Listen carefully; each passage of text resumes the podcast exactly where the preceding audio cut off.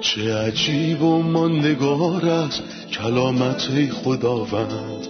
ابدی و جاودان است تمامی کلامت. همچون نهری خروشانه بر قلب تشنه کلام تو برترین است تسلی قلب من. نوری بر پاهای من چراغ راه های من. کلام تو شفا بخشد درد و رنج و زخم من. نپویی این کلام ساکن شد در قلب من. تغییرم ده آزادم ساد شبان نیکوی من. چه عجیب و نگار است کلامت خدا رد ابدی و جاودان است تمامی کلامت. سلام به شما همراهان عزیز. امروز با قسمت دیگه از سری برنامه های تمام کتاب در خدمتتون هستیم. در قسمت قبل با مقدمه عهد جدید آشنا شدیم و به تفصیل درباره دوران بین العهدین صحبت کردیم و درباره اوضاع سیاسی و نظامی حاکم بر اون دوران به گفتگو پرداختیم.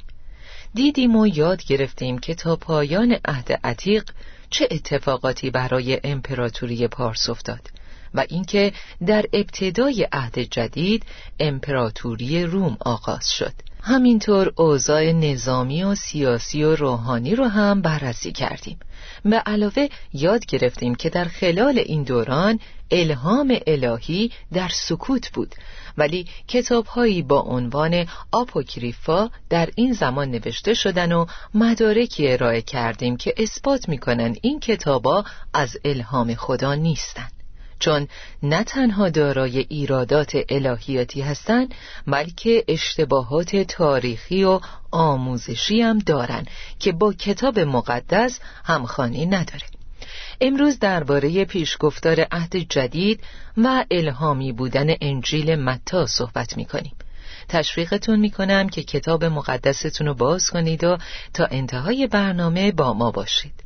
به مهمون برنامهمونم. خادم خداوند خوش آمد میگم. سلام بر در یوسف خوش اومدین. سلام متشکرم. خواهر سنم عزیز. در یوسف. در قسمت قبلی ما در مورد اوضاع سیاسی حاکم در خلال دوران بین العهدین گفتگو کردیم و از کتاب های آپوکریفا گفتیم. ولی امروز ازتون می‌خوام که یه دیدگاه کلی نسبت به گروه های مذهبی شکل گرفته در این دوران بهمون بدین. ما با این گروه ها در آغاز اناجیل روبرو میشیم. گروه هایی مثل فریسیان و صدوقیان. لطفا یه توضیح کلی در موردشون بدین. شناخته شده ترین گروه فریسیان هستند که بارها اونا رو در چهار انجیل می‌بینیم. و اونا به دو چیز شهرت داشتند که در واقع ویژگی های خوبی نبودند ولی شهرت اونها به همین خاطر بود. اونا شریعت و مو به مو رعایت می‌کردند ولی آکنده از ریاکاری بودند همینطور آدم های متکبری بودند که احساس می‌کردند نسبت به دیگران برتر هستند و خودشونو از بقیه بهتر می‌دونستند بذارید از اشعیا 65 نقل قول کنم. به ما نزدیک نشوید. ما آنقدر مقدس و پاک هستیم که اگر ما را لمس کنید ما نجس می‌شویم.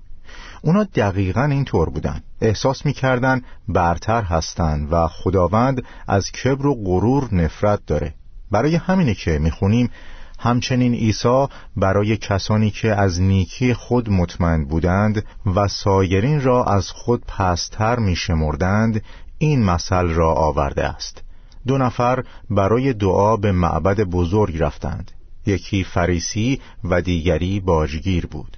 آن فریسی ایستاد و با خود دعا کرد و گفت ای خدا تو را شکر می کنم که مانند سایرین حریس و نادرست و زناکار و یا مانند این باجگیر نیستم. هفته دو بار روزه می گیرم ده یک همه چیزهایی را که به دست می آورم می دهم اما آن باجگیر دور ایستاد و جرأت نگاه کردن به آسمان را نداشت بلکه به سینه خود می‌زد و می گفت ای خدا به من گناهکار ترحم کن. بدانید که این باجگیر بخشوده شده به خانه رفت و نه آن دیگری. هر که خود را بزرگ نماید خار خواهد شد و هر که خود را فروتن سازد سرفراز خواهد گردید. خصوصیت بارز دیگه اونا که باز هم خوب نبود این بود که سنت ها رو نگه می داشتن تا اونجا که به خاطر سنت ها ممکن بود فرمان های خدا رو نقض کنند. همونطور که مسیح در انجیل مرقس هفت و انجیل متا میگه اونا حاضر بودن از پیروی کلام خدا دست بکشن به خاطر حرفایی که پدرانشون گفته بودن. این خیلی خطرناکه که از پیروی کلام خدا به خاطر یکی از اجداد دست بکشی بلکه برعکس خدا راست می‌گوید و انسان دروغ.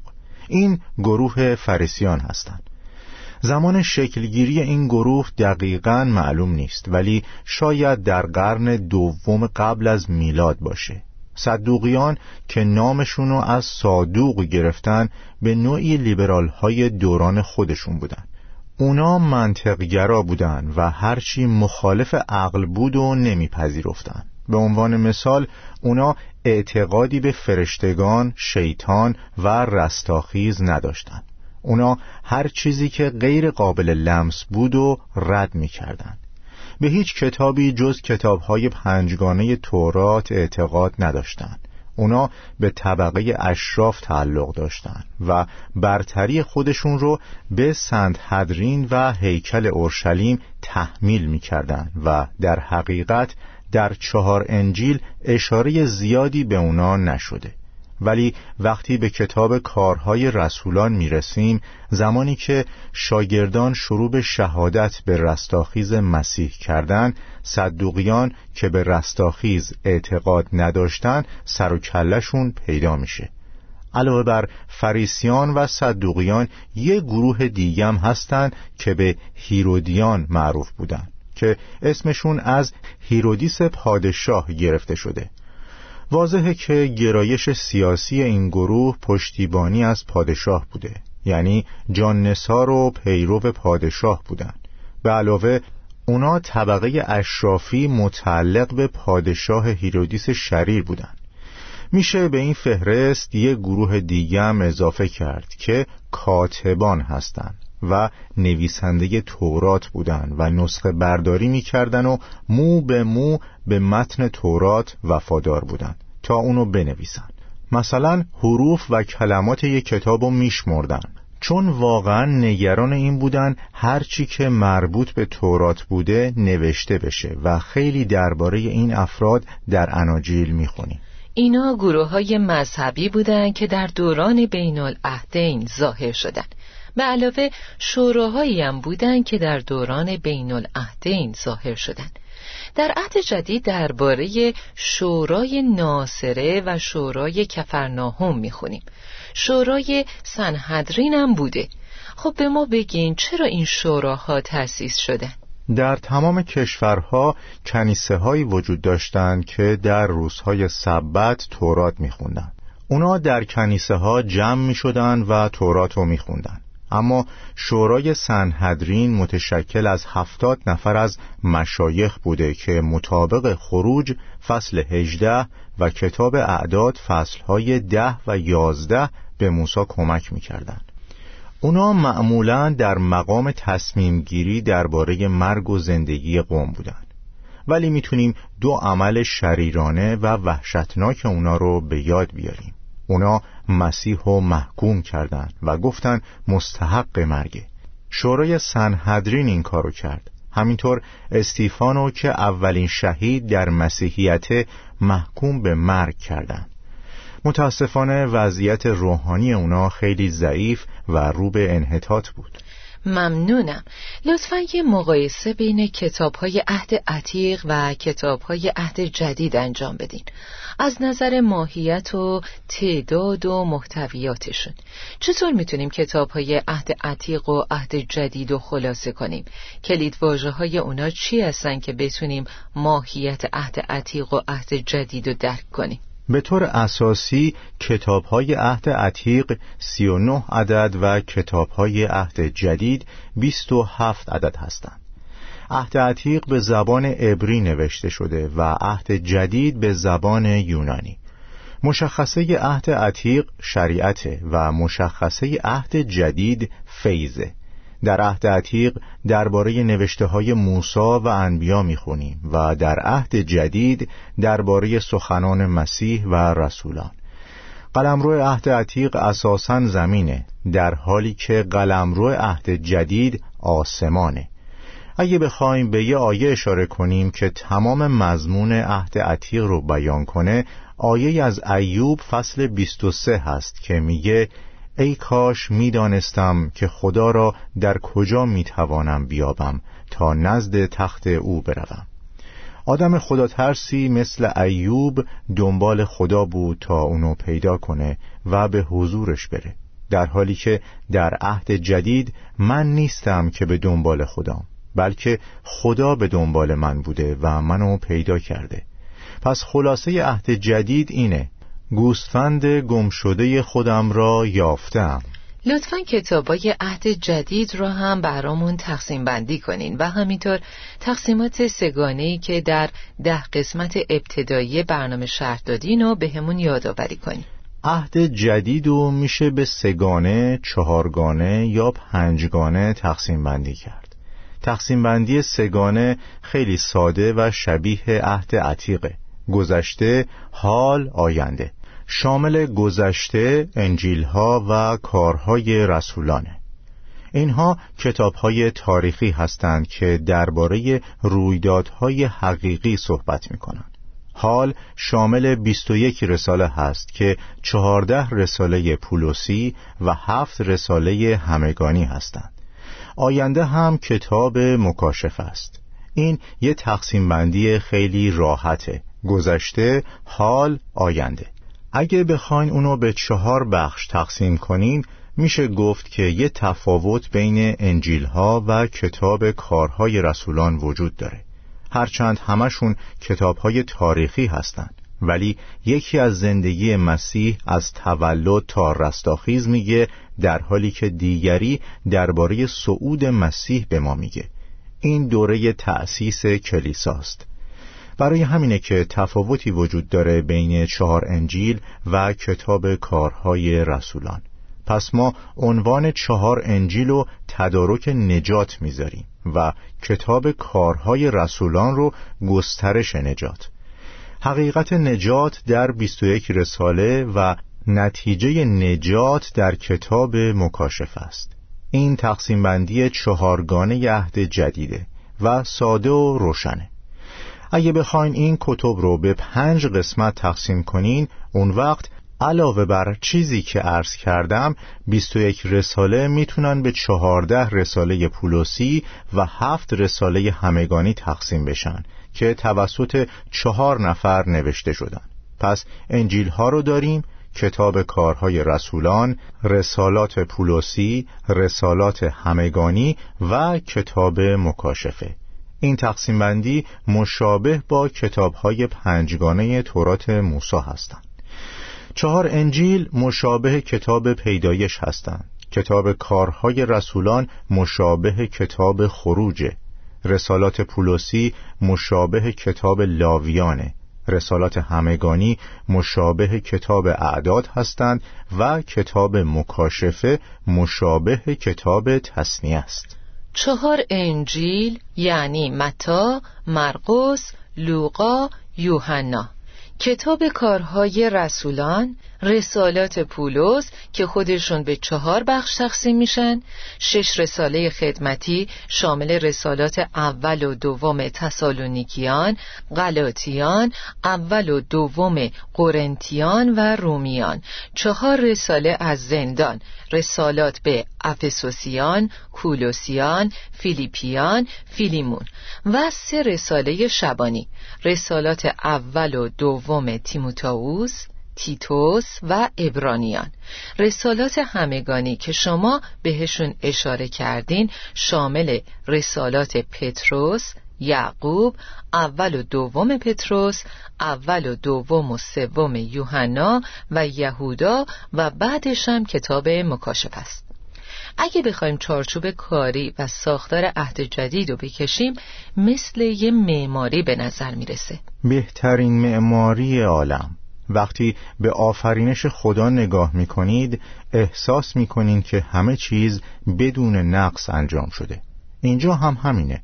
این کتاب توسط همون آفریننده نوشته شده. یعنی یک کتاب ظاهری وجود داره یک کتاب باطنی. ممنونم معمولا همیشه این سوال پیش میاد که آیا ما یه انجیل داریم یا چهار تا انجیل متا، مرقس، لوقا و یوحنا ما فقط یک انجیل داریم و چهار انجیل داریم مشکل چیه؟ چطور ممکنه؟ کلمه انجیل یعنی چی؟ اول از همه عرض کنم که این کلمه فارسی نیست بلکه یونانیه که میشه ایوانجلیون و به معنای خبر خوشه آیا ما چهار تا خبر خوش داریم یا فقط یکی؟ یه خبر خوش. دقیقا. تنها یکیه. پس انجیل یکیه که خبر خوشه. چند نفر اونو نوشتن؟ چهار نفر. متا، مرقس، لوقا، یوحنا. اونا درباره یک خبر نوشتن. ولی ما چهار خبر خوش نداریم. بنابراین چهار انجیل هم نداریم. تنها یک انجیل داریم. و می‌خوام یه سوال مطرح کنم که شما نپرسیدین و من می‌پرسم انجیل مسیح کجاست؟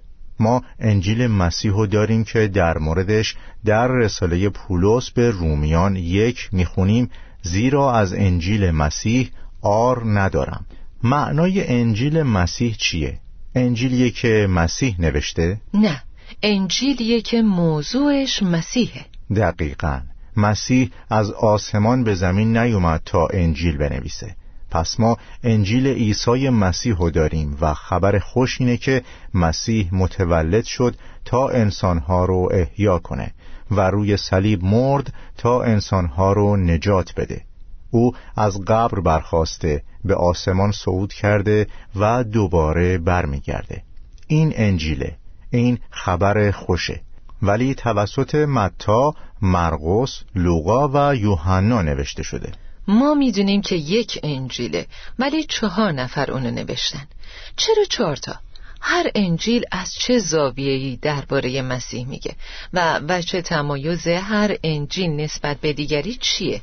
هر ادعایی باید توسط دو یا سه شاهد اثبات بشه. پس وقتی چهار شهادت داشته باشیم دیگه خیلی قدرتمنده. اینجا ما یک عمومیت رو می‌بینیم. عدد چهار نشانه عمومیته. در اینجا چهار انجیل در مورد نقش های مسیحن. در انجیل متا عیسی مسیح پادشاهه. در انجیل مرقس مسیح نبیه. در انجیل لوقا عیسی ناصری کاهنه. در انجیل یوحنا او عیسی پسر خداست.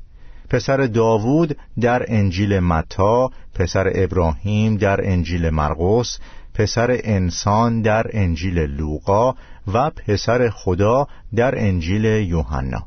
اونا از چهار زاویه اینو روشن کردند. وقتی جلو میریم می‌بینیم چهار ارجا هست که با عبارت اینک به مسیح در عهد عتیق اشاره می‌کنند اینک پادشاه تو. در زکریا نه میگه اینک بنده من.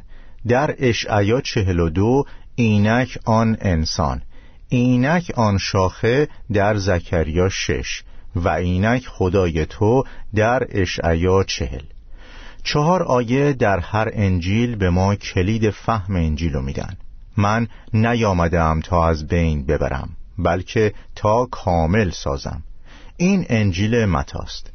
پسر انسان اومد. چرا؟ نیامد تا خدمت کرده شود بلکه تا خدمت کند. این انجیل مرقسه. پسر انسان آمده است تا گم شده را بجوید و نجات بخشد.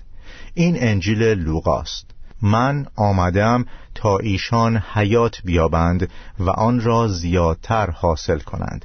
این انجیل یوحناست در ارتباط با قربانی می‌بینیم که در عهد عتیق چهار نوع قربانی وجود داشته. چرا چهار تا؟ چون مرگ مسیح چهار زاویه داره. در انجیل متا می‌بینیم مسیح قربانی جرمه. در انجیل مرقس مسیح قربانی گناهه. در انجیل لوقا مسیح قربانی سلامتیه و در انجیل یوحنا قربانی سوختنیه. البته همه این عناوین هر کدوم باید عمیقتر و با جزئیات بررسی بشن. مثلا ما چهار موجود زنده رو در حزقیال یک و در مکاشفه چهار می‌بینیم. چهار موجود زنده عبارتند از شیر که انجیل متاست چون شیر سلطان حیواناته. شیری از طایفه یهودا میاد. گاو خدمت می‌کنه و در نهایت مردم رو راضی می‌کنه. این انجیل مرقسه. انسان این انجیل لوقاست چون درباره مسیح پسر انسان به ما میگه. عقاب پرنده بلند پروازه که انجیل یوحناست. برای یهودیان انجیل متا عطا شده و برای رومی ها انجیل مرقس. برای یونانی ها انجیل لوقا و برای تمام دنیا انجیل یوحنا. بنابراین یه آمیزه زیبا و عالی داریم و همه شنوندگان رو تشویق می‌کنم که انجیل ها رو بخونن. و من فکر می‌کنم اگه کسی به چهار انجیل سخت بچسبه چهار انجیل هم اونو محکم نگه میدارن و اجازه نمیدن که دور بشه. به گفتگو درباره چهار انجیل و تمایز هر کدوم ادامه میدیم. همینطور به این موضوع می‌پردازیم که این تقسیم بندی چه ریشه‌ای در عهد عتیق داره. در باغ عدن یه رودخانه بود که به چهار شاخه تقسیم شد. مسیح یک شخص و چهار انجیل درباره اون صحبت می‌کنن هر یکی از چهار نهر به یکی از چهار انجیل اشاره می‌کنن ما کتاب خروج رو مطالعه کردیم و به بخور پرداختیم که از چهار ماده تشکیل می‌شد که با هم مخلوط شده بودند تا این رایحه رو بسازن. فهمیدیم که این بخور به شخص مسیح اشاره داره. همینطور شما به چهار رنگ موجود در خیمه ملاقات هم اشاره کردین و چهار حیوان در حزقیال یک. و چهار لایه پرده زیبا. بله علاوه بر این میشه ریشه های چهار انجیل رو در عهد عتیق هم پیدا کرد. همینطور تمایز هر کدوم رو هم می‌بینیم. برادر یوسف لطفا در ادامه گفتگو درباره تمایز هر انجیل توضیح بدین که هر کدوم از اناجیل چطور مسیح رو توصیف می‌کنن و درباره چه موضوعی در زندگی مسیح و کار او صحبت می‌کنن در مقابل ما تعمید مسیح توسط یحیای تعمید دهنده و نزول روح القدس بر مسیح قرار داره و هر انجیل از یک زاویه به این موضوع نگاه می‌کنه. پس مسیح مس شد در انجیل متا برای پادشاهی در انجیل مرقس برای نبوت در انجیل لوقا برای کهانت و در انجیل یوحنا مس نشد بلکه خدای پدر مهر خودش رو با روح القدس بر عیسی زد در انجیل یوحنا مهر خدا تأییدی بر صداقت زندگی بینقص مسیحه. تعمید دهنده بر پایه انجیل متا سفیر پادشاهه. بر پایه انجیل مرقس صدای ندا کننده است. بر پایه انجیل لوقا معجزه فیضه و سرانجام در انجیل یوحنا شاهدی بر نوره. او آمد تا شاهد باشد و بر نور شهادت دهد تا به وسیله او همه ایمان بیاورند. موعظه مسیح وجه تمایز انجیل متاست چون عیسی پادشاه بود و چیزی که پادشاه میگه واقعا برای ما اهمیت داره. هر جا سخن پادشاه باشد آنجا قدرت است. در انجیل مرقس عیسی خادمه. او نیومد تا حرف بزنه. وقت حرف زدن نداشت. بلکه اومد تا بیدرنگ خدمت کنه. این موضوع چهل و دو بار در انجیل مرقس تکرار شده و در انجیل لوقا پر از مسئله مسیح به ویژه مسئله مربوط به فیضه قریب به هشت مثل که فقط در انجیل لوقا ذکر شدن و درباره فیض خدا به ما میگن در حالی که انجیل یوحنا پر از ملاقات هایی با مسیح به ویژه ملاقات های فردیه. بنابراین هر انجیل خصوصیت خودشو داره. نهرهای باغ عدن که شما اشاره کردین عبارتند از فیشون، جیهون، دجله و فراته فیشون در سرزمین هایی که طلا جاریه. جیهون در سرزمین کوش نماد خادمه.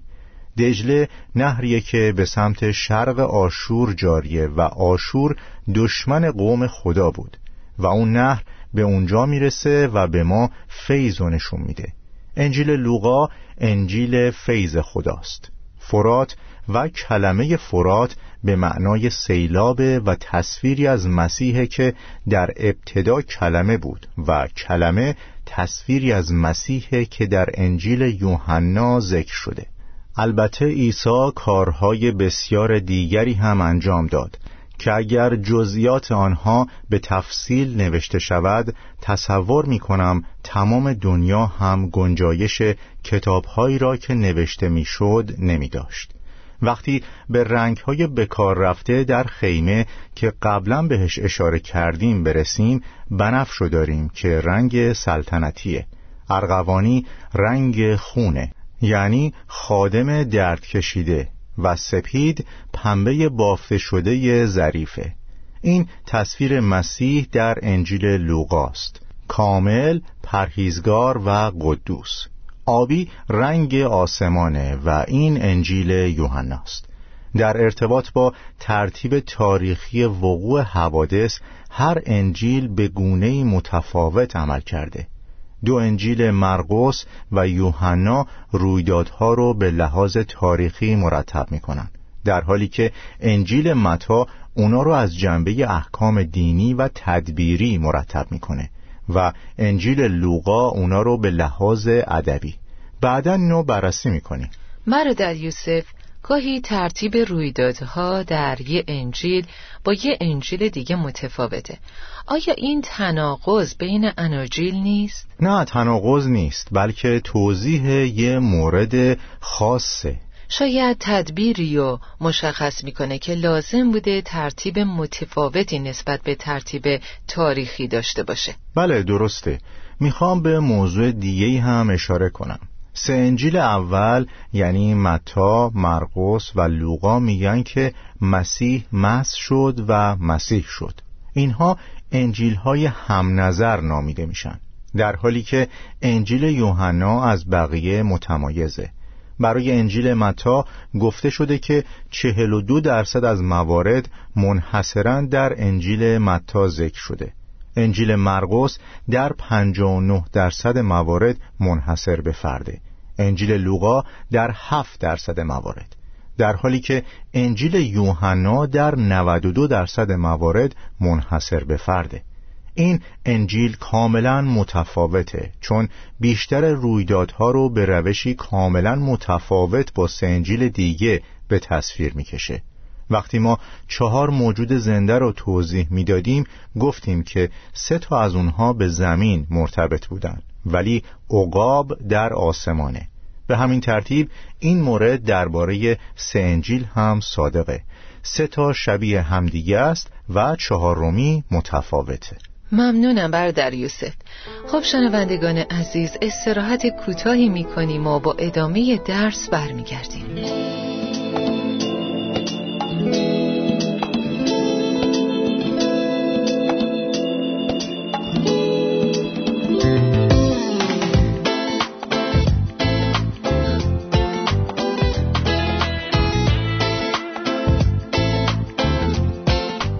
ممکنه لطفا یه توضیح کلی درباره موضوع انجیل متا بفرمایید اینکه چه موقع نوشته شده و عناوین اصلی در مورد چه موضوعاتی هستند انجیل متا برای یهودیان نوشته شده و درباره پادشاه یهوده.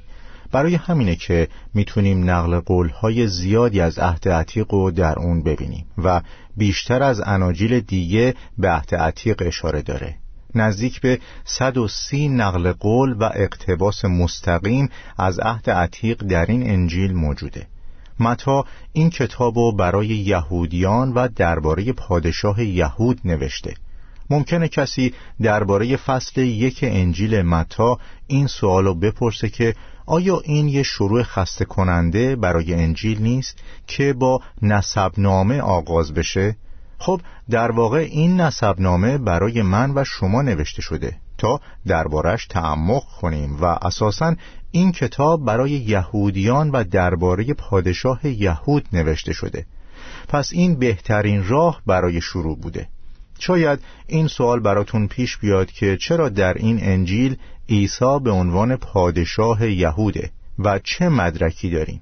خب اولین چیزی که متا باید به اونها می‌گفت نسبنامه عیسی بود و متا این کارو کرد و به نسبنامه اشاره می‌کنه که از ابراهیم تا داوود و نهایتا تا مسیح پیش میره تا اثبات کنه که مسیح پسر داووده و برای همینه که درباره پسر داوود هشت بار در انجیل متا نوشته شده. یک بار به طور غیر مستقیم و هفت بار مستقیما بهش میگه ای پسر داوود. برای همین مسیح در این انجیل به عنوان پادشاه یهود معرفی میشه. متا درباره پادشاه یهود و خطاب به یهودیان درباره شخص عیسی نوشته. همونطور که متوجه شدیم کلید این کتاب این آیه است. گمان نبرید که آمدم تا نابود کنم بلکه تا کامل کنم. و چون متا داره درباره پادشاه صحبت می‌کنه اصطلاحی رو می‌بینیم که تنها در انجیل متا به کار رفته. لطفا نویسنده این انجیل تاریخ نگاره شخصیت محوری هدف و مقصودش رو یادآوری کنین تا بیشتر متوجه بشین. نویسنده متاست که به عبری میشه ماتی تیاهو که به معنای هدیه از یهوه است. هدیه خدا. قبلا اسمش لاوی بود و به نظر می‌رسه وقتی مسیح اونو دعوت کرد نامش هم عوض کرد. کاری که قبلا با پتروس هم انجام داده بود. اسم پتروس شمعون بود و تبدیل به پتروس شد.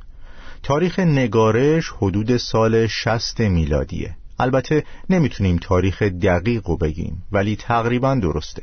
این کتاب 35 سال از تولد تا مرگ و رستاخیز عیسی رو پوشش میده و مستقیما برای یهودیان نوشته شده و هدفش اینه که اعلام کنه عیسی مسیح همون مسیحای موعوده. ماهیت این انجیل همونطور که قبلا عرض کردیم معزه های مسیحه. شش موعظه طولانی که طولانی ترین موعظه مسیح در های پنج، شش و هفت ثبت شده. موعظه دوم در انجیل متا 24 و 25 نوشته شده و خیلی هم طولانیه. اولین موعظه درباره اصول پادشاهی آسمان میگه. دومی درباره زمانی که مسیح پادشاهی علنی خودش رو برقرار می‌کنه. هدف از اومدن مسیح همونطور که قبلا گفتیم اینه که مسیح میگه نیامدم تا باطل کنم بلکه تا کامل کنم. متا مسیح رو به عنوان پادشاه و پسر داوود معرفی می‌کنه و آیه کلیدیش اینه کجاست آن مولود که پادشاه یهود است؟ و این اولین سوال در عهد جدیده. اولین سوال در عهد عتیق این بود. آدم کجا هستی؟ میشه گفت مشکل اینه که آدم کجا هستی؟ و راه حل مشکل اینه که کجاست آن مولود که پادشاه یهود است کلیدواژه های این کتاب عبارتند از ملکوت آسمان که می‌بینیم سی و دو بار تکرار شده آنچه گفته شده است به انجام برسانم دوازده بار و پسر داوود هشت بار تکرار شده و پادشاه چهارده بار تکرار شده. ممنونم بردر یوسف. این اطلاعات اونقدر عمیق و غنی هستند که به ما کمک می‌کنن تا وقتی در قسمت بعدی انجیل متا رو شروع می‌کنیم بهتر درک کنیم. به امید خدا در برنامه بعد جزئیات دقیق تری رو در فصل اول انجیل متا بررسی می‌کنیم. آمین. خب عزیزان به پایان این قسمت رسیدیم. اجازه بدین این قسمت رو با هم مرور کنیم. ما یاد گرفتیم که سه تقسیم بندی برای عهد جدید وجود داره. گذشته، حال و آینده. گذشته شامل چهار انجیل و کتاب کارهای رسولانه و حال شامل 21 رساله و در آخر آینده که مربوط به کتاب مکاشف است. اگه اولین سؤال عهد عتیق اینه که آدم کجا هستی جوابش در اولین سؤال از عهد جدیده که میگه کجاست آن مولود که پادشاه یهود است. شنوندگان گرامی در پیشگفتار عهد جدید به این موضوع پرداختیم که مسیح موضوع اصلی چهار انجیله. ما چهار تا خبر خوش نداریم. بلکه یه خبر خوش داریم که درباره اومدن مسیح مرگ مسیح و رستاخیز مسیحه و درباره کار کامل مسیح روی صلیبه این خبر خوش توسط چهار مبشر نوشته شده که هر کدوم از یه زاویه درباره مسیح نوشتن.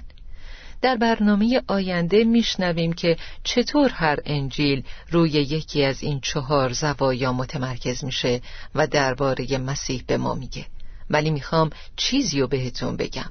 خبر خوش اینه که مسیح روی زمین اومده و انسانها که در تاریکی و گناه غرق شده بودند و غرق شدن نیازمند اومدن شخص مسیح بودند خبر خوش اینه که مسیح اومد مرد و بعد با پیروزی از مردگان برخاست و حالا در جلال آسمانه.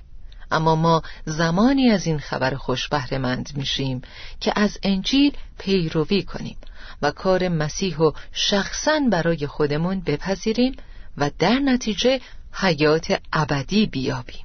تا برنامه بعد و درسی تازه شما را به خداوند میسپارم. چه عجیب و ماندگار است کلامت خداوند. ابدی و جاودان است تمامی کلامت. همچون نهری است بر قلب تشنه کلام تو برترین است تسلی قلب من. نوری بر پاهای من چراغ راه های من. کلام تو شفا بخشد درد و رنج و زخم من. نپوری این کلام ساکن شد در قلب من. تغییرم ده آزادم ساد شبان نیکوی من. چه عجیب و ماندگار است کلامت خداوند ابدی و جاودان تمامی کلامت.